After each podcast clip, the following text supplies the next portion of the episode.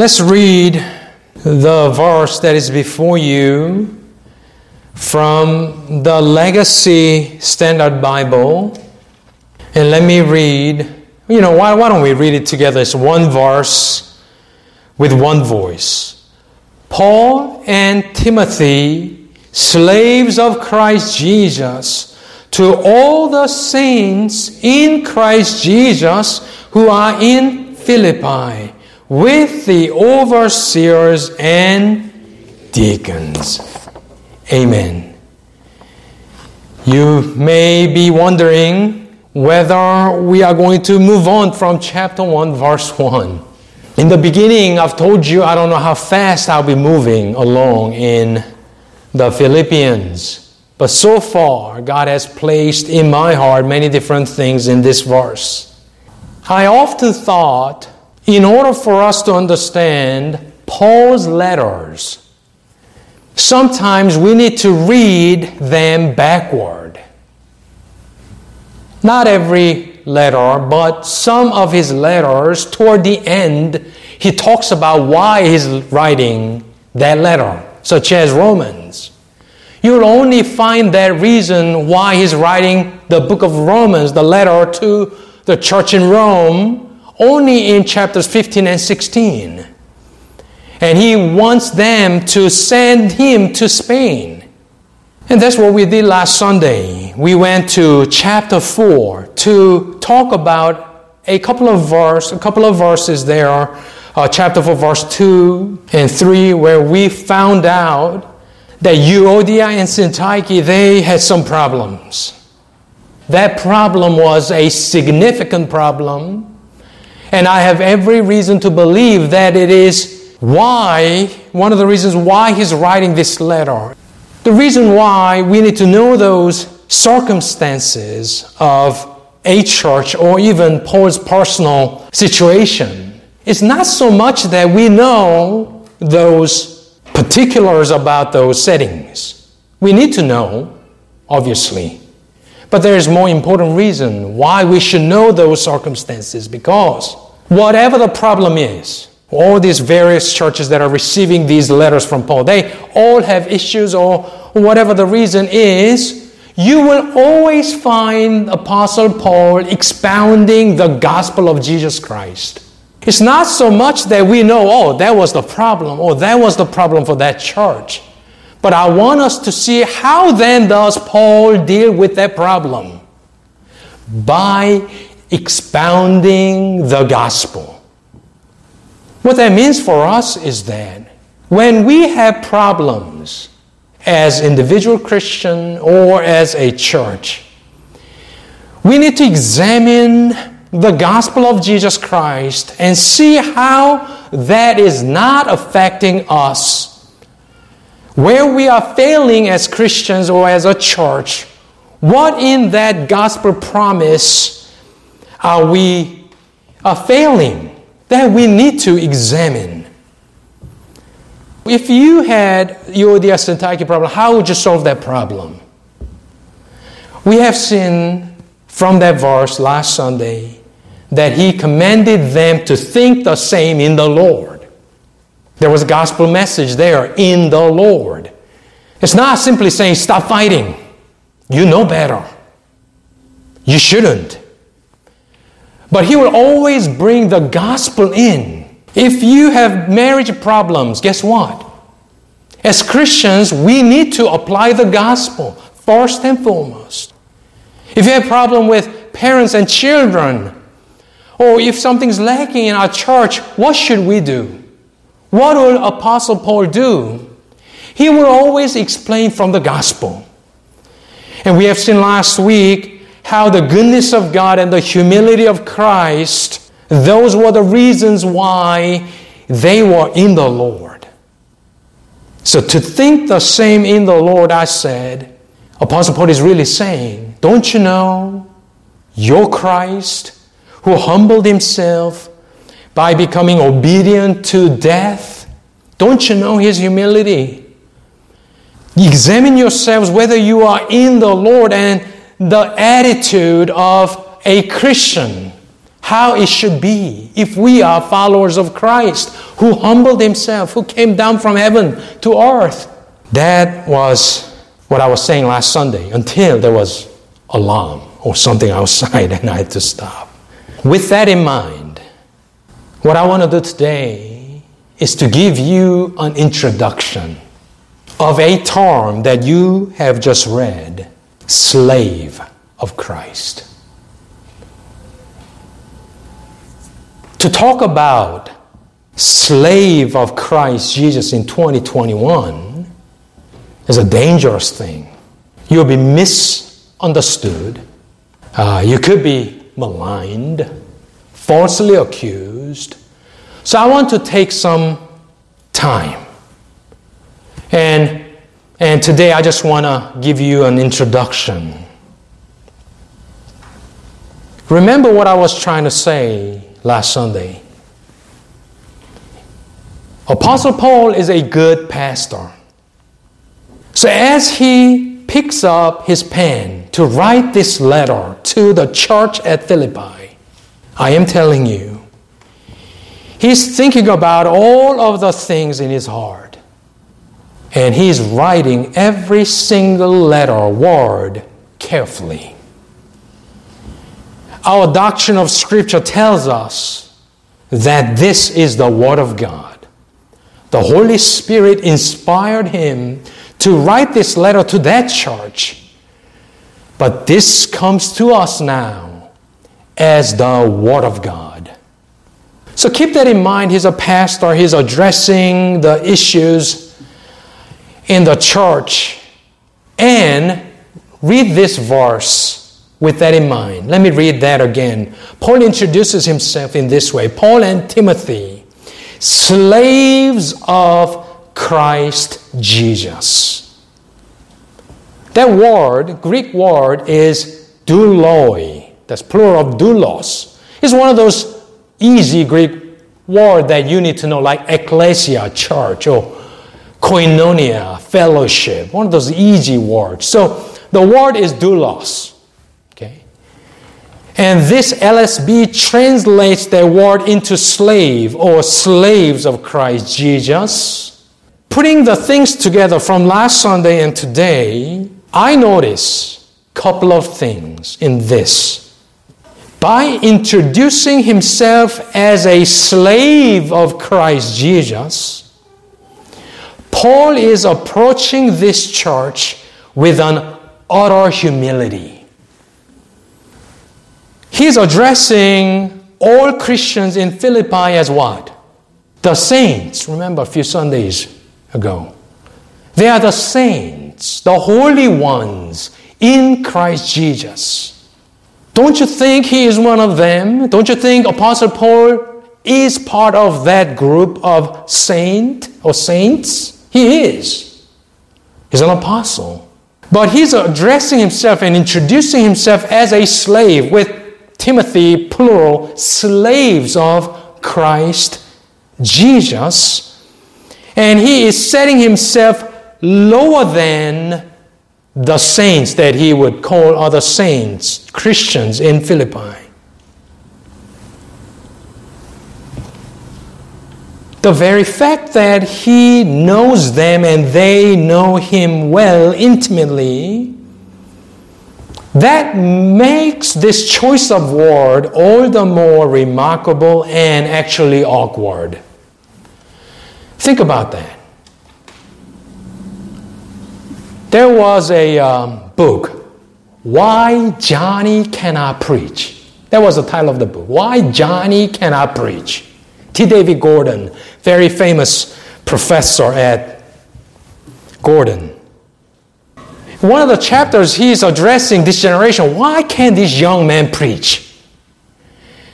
In one of the chapters, he says, one of the reasons why this younger generation of men cannot preach well is because they really haven't had a training of writing with pen and pencil, writing a letter. What do you mean? Now, if you go to Rite Aid and buy a Christmas card, pay, let's say, $6. Do it this season. $6 card in front of you and a pen. You know what you're doing? You are thinking before you write. Because when you make a mistake, you, it doesn't look good. What he was arguing is that old timers, generations of men, they would write out sermons or letters with pen and pencil, pen, ink. So they would think about what they would write before they commit them to writing. And I thought that was a one interesting aspect of his, his why Johnny can preach. The reason why I'm mentioning is this. Do you think Apostle Paul sitting down and he's probably writing these letters on a leather, some kind of leather, not papyrus, some kind of leather, expensive. When he picks a word to introduce himself, you think it's random choice of word? Or you think he's putting every concentration of his mind, spirit inspired mind, and choose the term carefully. I believe these are not random words, whatever comes to his mind. In that, he chose the word slave or slaves to introduce himself to the church. But again, like I said, does he need reintroduction? I mean, he's the founding pastor and they know them and they've been supporting him all these years. And for him to come around and say, slave of Christ, they are paying attention. If Euodia and Syntyche problem is in the back of his mind, then this is an intentional choice of word. If Apostle Paul is introducing himself as slave of Christ, in turn, what he's saying to the church and Euodia and Syntyche, what is he saying? I am exemplifying the humility of Christ by employing that word slave to me and Timothy. I am humbling myself before you. And don't you think you should do the same? You could argue that way. Another thing is this. In that simple verse, you will notice Paul and Timothy, slaves of Christ Jesus, to all the saints in Christ Jesus who are in Philippi. And what does he say? With the overseers and deacons. Why put those words in there? Why overseers and deacons? To tell us about the church or the doctrine of deacons or, or the eldership? You could say that. But if you think about Euodia Syntyche problem, you could also say, I'm not saying this is the reason, but it could be explained in this way. By singling the officers out in the beginning, he is pressing them, overseers and deacons, you guys, the officers of the church. You have that God given responsibility to maintain that peace and unity of the church. Once again, I cannot prove this by choosing the term slave and by singling the officers out in verse 1. I do believe Apostle Paul is already addressing the church to humble themselves. If you are an overseer in that church, wouldn't you pay attention like last Sunday? I said, if you are a deacon in that church, wouldn't you pay attention? I would. So, with that, what I've done, I've looked up all of the New Testament letters and to see how Apostle Paul introduced himself to different churches. And just bear with me as I read these things to you. First letter in the New Testament that Paul, well, in the in the New Testament, in the Bible, is what? Romans, that you will find. In Romans 1 1, this is how Apostle Paul introduces himself to the church that he has never been to. And he's about to ask them to send him to Spain.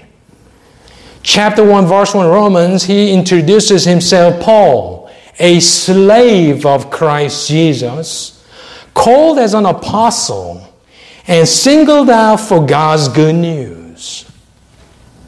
Now go to 1 Corinthians. Paul, called as an apostle of Jesus Christ by the will of God, and this is the major word that he will use. He will use the apostle all the time as he introduces himself. 1 Corinthians that's how he introduced himself. Second Corinthians, he will use the same term. Paul, an apostle of Christ Jesus by the will of God. As you know, Corinthian church had many problems. And if he chose the term apostle, what is he saying? I represent Christ. I am sent by Christ, right? The authority of an apostle. Galatians, Galatians, they had problems too. How would you approach if you're sending and trying to correct them some of the errors? I would use the term apostle. Paul says, Galatians 1 1, Paul, an apostle. And he has this lengthy parenthesis explanation. Not sent from men, nor through the agency of men, but through Jesus Christ and God the Father establishing his authority. Ephesians 1 1. Paul, an apostle of Christ Jesus by the will of God. By this time, you will notice he will talk about the will of God. That means I didn't choose to become an apostle. It was his will that he chose me to be his apostle. And Philippians, as you have seen, as we are reading, he introduces himself as slave. Where else? Romans. Now, Philippians. Colossians, he said, Paul, an apostle of Christ, Jesus Christ, by the will of God. First and Second Thessalonians, he simply introduces himself as this Paul, Silvanus, and Timothy.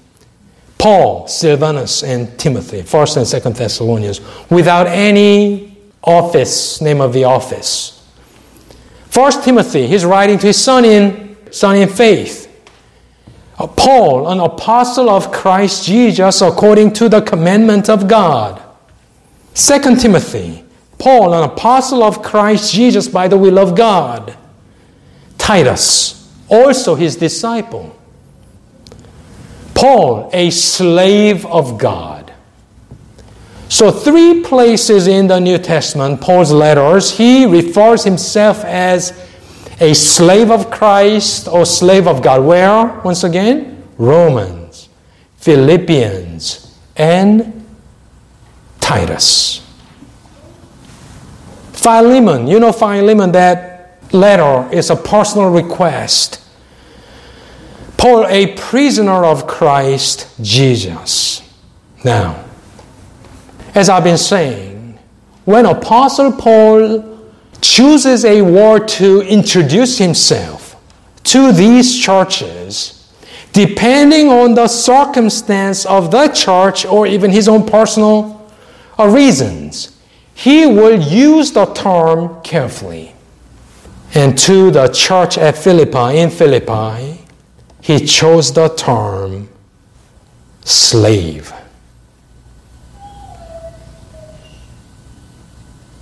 Now, I am going to give you an introduction to the term slave of Christ. In modern, that is 1950s after, post 1950s, in modern major English translations, major that I mean there were a team of translators, and major because people actually bought that translation. Some of the things that you know of, like NIV, New King James, or ESV, or NASB, uh, the, that evangelical, uh, the uh, translation of the, the Bible. All of that major translations use the term servant to translate the word doulos. Only NASB that we've been using opted for the term bond servant to, to emphasize there's more than what the word servant could communicate to us. But they do not translate that term into slave or slave. You could guess why.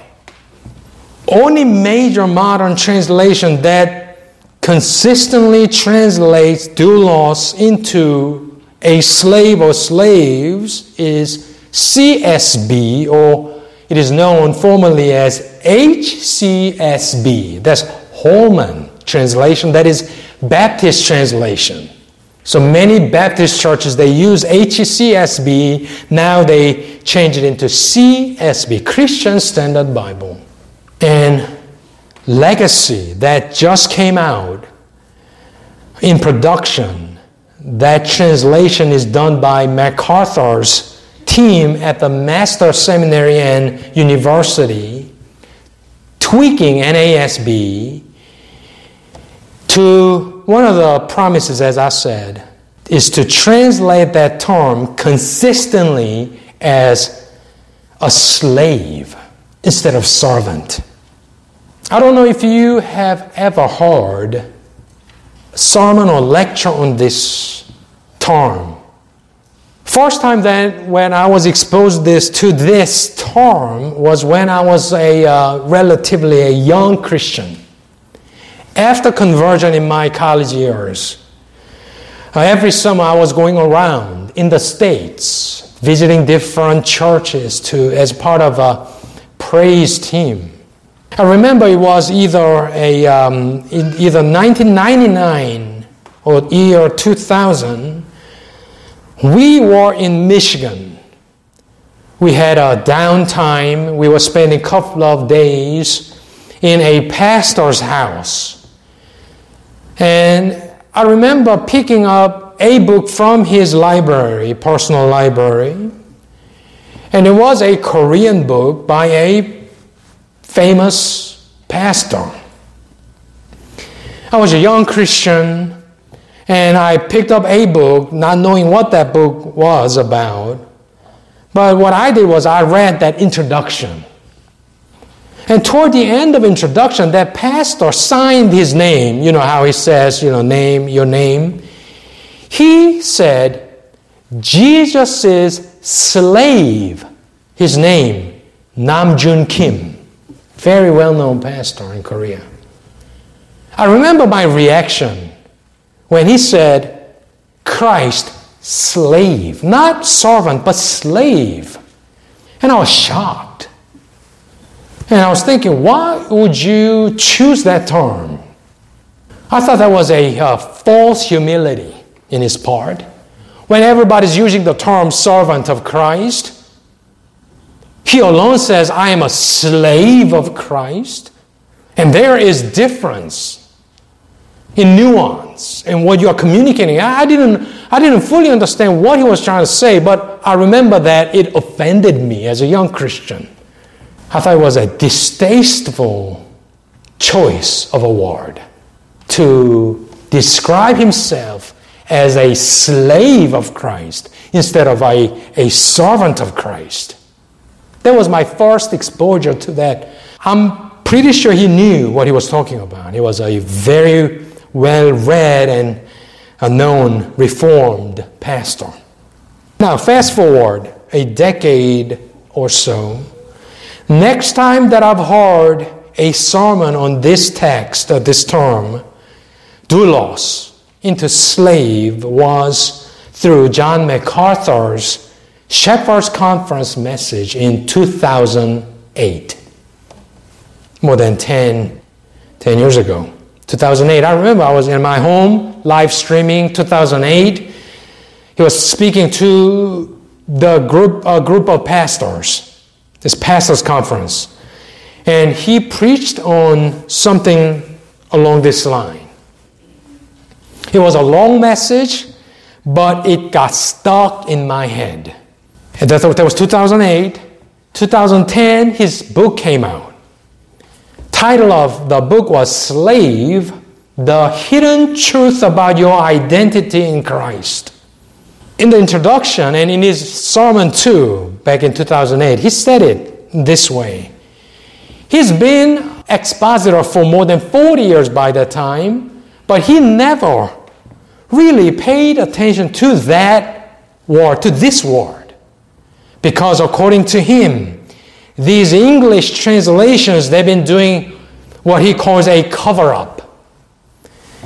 They didn't translate doulos into slave for whatever political reasons, whatever theological reason that might be. But because of that fault of not translating that word faithfully into a slave, generations and generations of Christians have never understood what Paul meant when he wrote down that word doulos. And English translations have all covered that word up by translating that word into a servant. That's his thesis. That's his thesis. And he found that out by reading a book by Murray J. Harris, Slave of Christ, in 2008 in his flight to London. So, past two to three weeks, what I've been doing is I've read those two books. I remember what he said. It was a good sermon. But I couldn't deliver my sermon before I studied those books, two books. Murray J. Harris' book is an uh, rather uh, theological book. But John MacArthur read that book to deliver 2008 message, and his book came out in 2010, 2010. Same theme, same thesis. So in coming weeks, I don't know. I really cannot promise. But I want to give you some of the fruit of my study on those two books and some of my own meditations upon that, on that issue. And I think there are some of the things that you could gain by understanding that term as slave instead of servant. It's going to take some, some, some time for me to properly uh, introduce so as not to cause confusion among you after examining Paul's letters and how he introduced himself, once again, quiz. Where does he use the term slave as he introduced himself? Romans, Titus, and Philippians. Now, I thought that, that was it. But I went on why don't I look up other letters by other, other authors in the New Testament? Letters. I went to 1st and 2nd Peter. Peter, you know Peter. 1st Peter chapter 1 verse 1. Peter, an apostle of Jesus Christ. You have to understand. Whenever these people say they are either slave or apostle, they always attach of Jesus Christ. There's a meaning to it.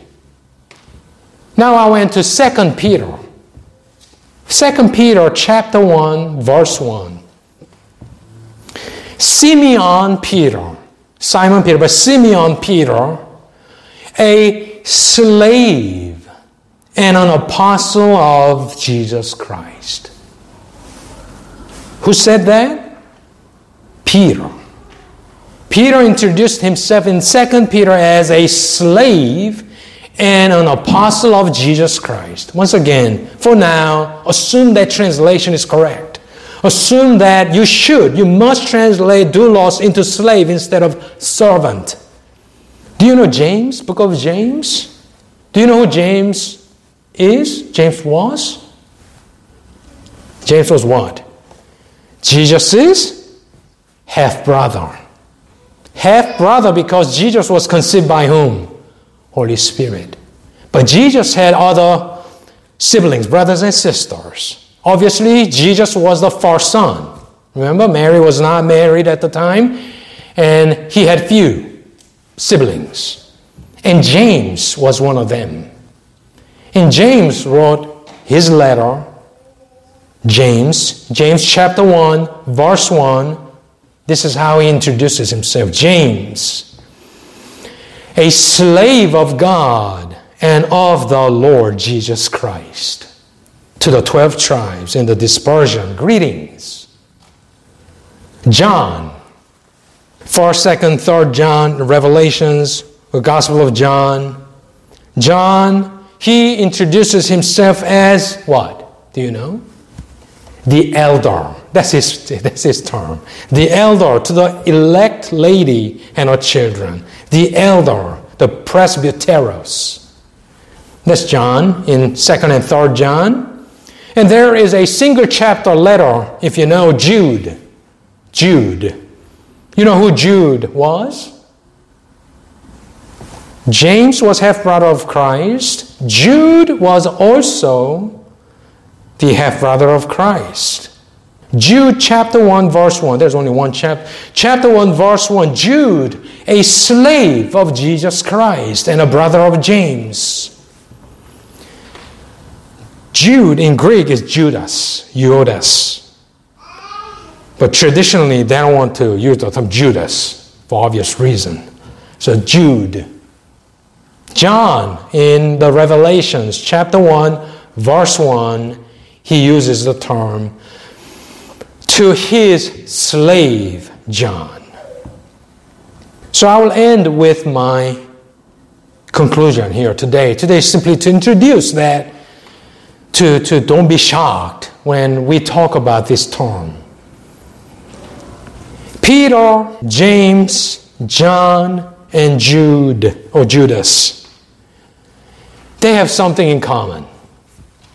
They all once doubted Jesus resisted Jesus' claim and ridiculed him and calling him crazy. They were not religious fanatics. Matthew 13 55 says this Is not this the carpenter's son? Is not his mother called Mary and his brothers James, Joseph, Simon, and Judas? Four brothers. Jesus said, Four brothers and his sisters, are they not all with us? Sisters in plural. So at least two. So with Jesus, this is at least a seven siblings. Jesus started his public ministry, ministry around when he was what? 30 years old. So for James and Judas, Jude, they lived with Christ for how many years? At least 30 years or less than that, 20 some years. They lived together. So for James and Jude, they spent their entire, at least that first couple of decades with Jesus. In the beginning, they didn't believe in Jesus. Jesus says, I am the Son of God. Brother said, You're crazy. But later on, as I've told you, they refer themselves as slave of my brother. Peter, you know Peter. He believed in Christ, he denied Christ. And in John chapter 21, where does he go? He goes to Sea of Galilee because he gave up. He gave up and he goes back to fishing. He didn't go there alone, John followed as well, son of Zebedee.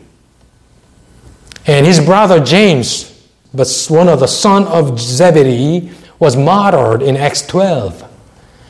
Not the same James, but John was also with Peter in John chapter 21, Sea of Tiberias or Galilee, where also this John also gave up on Christ, Jesus following Jesus. But later on, all these men, they will describe or refer themselves as slave of Christ. Right. The grace of God did not leave them alone. They saw who Jesus was, really. They believed. They received new life. And in the end, many of them, they gave their lives for Christ and His church. And by this time, their letters were preserved as part of New Testament canon. Because why? These men became the leaders of that early church. So conclusion is this. When Apostle Paul calls himself slaves of Christ Jesus along with Timothy in Philippians 1, it was not his own thing. It was not simply Paul, who has some dramatic conversion experience, Damascus Road, he calls himself slave. But all these men, leaders of the early church, they would all call themselves as slaves of Christ. They thought they were more privileged to see themselves not as brothers of Christ or simply as apostles of Christ, but slaves of Christ. If it is offensive to you, as I will explain, it was offensive to everyone in the first century as well. But in the end, they saw something in themselves to call themselves rather slaves of Christ, and they thought it was an honorary title, glorifies Christ. And by calling himself again Apostle Paul, is humbling himself before Christ and before fellow Christians. And the promise of God is what? God gives grace to whom? To the humble. If we could, in coming weeks, truly understand what God wants to say through these words, and if we could humble ourselves, God will give you grace. Grace to deal with your own issues, relationships, grace to go on, grace to serve in the church. So let us seek God's grace as we humble ourselves before our God and before other people in our church. Let's pray.